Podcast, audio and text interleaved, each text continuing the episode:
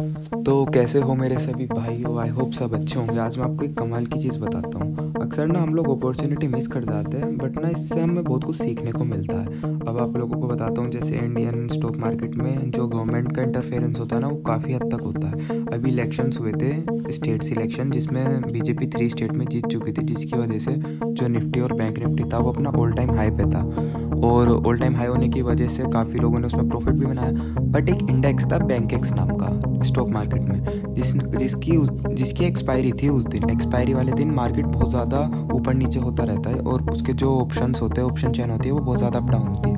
तो उसने call side इतना वो हाई गया था कि उसने call side two lakh percent के रिटर्न दिए थे। जिस बंदे ने भी एक लाख लगाए होंगे और कुछ घंटे होल्ड किया होगा, एक दो घंटा, उसका एक लाख का कुछ करोड़ बन चुके होंगे, फाइव टेन करोड़। इतना अच्छा रिटर्न दिया था, बट बहुत सारे लोग ने मिस कर दी थी अपॉर्चुनिटी। तो मैं आपको बताता हूँ कि दो हज़ार चौबीस में हमारे लोकसभा के इलेक्शंस होने वाले हैं, जिसमें बीजेपी जीत जाती है तो मार्केट बहुत ज़्यादा ऊपर जाने वाला है, बट अगर हार जाती है तो मार्केट पच्चीस से तीस परसेंट तक फॉल कर जाएगा। तो आप एक अच्छी सी स्ट्रैटेजी लगाए और अपने कुछ जो स्टॉक्स आपने होल्ड कर रखे हैं उनको होल्ड करके रखिए, क्योंकि अगर बीजेपी जीत जाती है तो उनमें अच्छी ग्रोथ आएगी।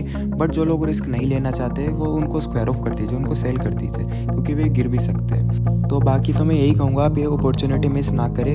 अगर आप में से बहुत से लोगों को अभी भी समझ नहीं आता कि ये हम ट्रेड कैसे ले सकते हैं, पैसा प्रॉफिट बुकिंग कैसे कर सकते हैं, ऑप्शंस या फिर शेयर्स कैसे खरीद सकते हैं, तो आप मुझे टेलीग्राम पे मैसेज कर सकते हैं। मैं डिस्क्रिप्शन में अपना टेलीग्राम दे दूंगा। मैं आपको उधर हर एक चीज़ स्टेप टू स्टेप सिखाऊंगा। सो थैंक यू गाइज, आज के लिए इतना ही। सो so, मिलते हैं नेक्स्ट पॉडकास्ट में। बाय।